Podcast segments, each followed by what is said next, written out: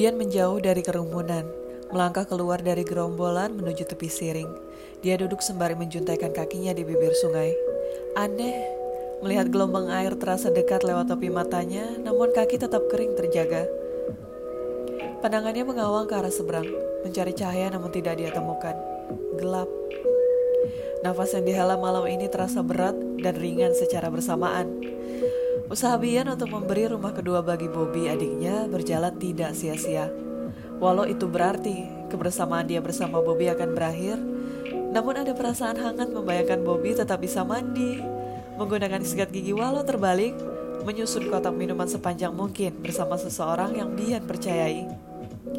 Bobby mendekat ke arah Bian bersama Regas. Seperti biasanya, adiknya terlihat tidak peduli dengan ekspresi sang kakak. Yang Bobby tahu, hanya Bian sayang sepenuh hati dengan Bobby.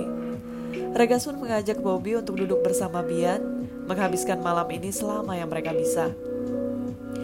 Kini, mereka bertiga menjauh dari kerumunan.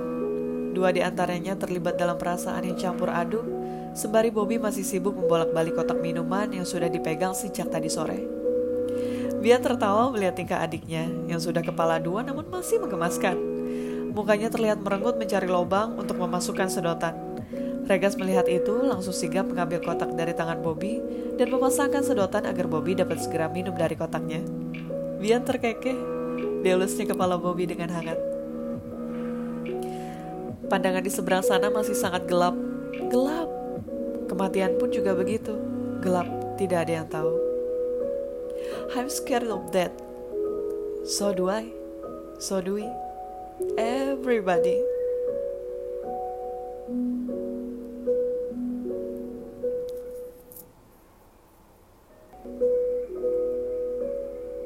Sama Bian, semua orang juga seperti itu. Bian menyeka air mata, nafasnya menjadi bertambah berat. You shouldn't cry, Bi.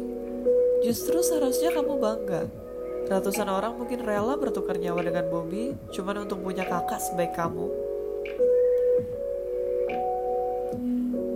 It's your time, B. You don't have to worry about him. He's safe with me. Bahkan, di kondisi yang hampir tidak berdaya seperti saat ini pun, wajah jutek sekaligus manisnya si Bian tetap terbingkai dengan sempurna di wajahnya. Mukanya jauh lebih pucat dibanding pertama kali mereka bertemu empat bulan lalu.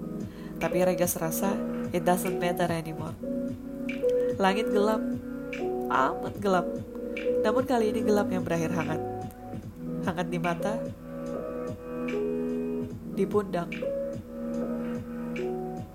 di dada.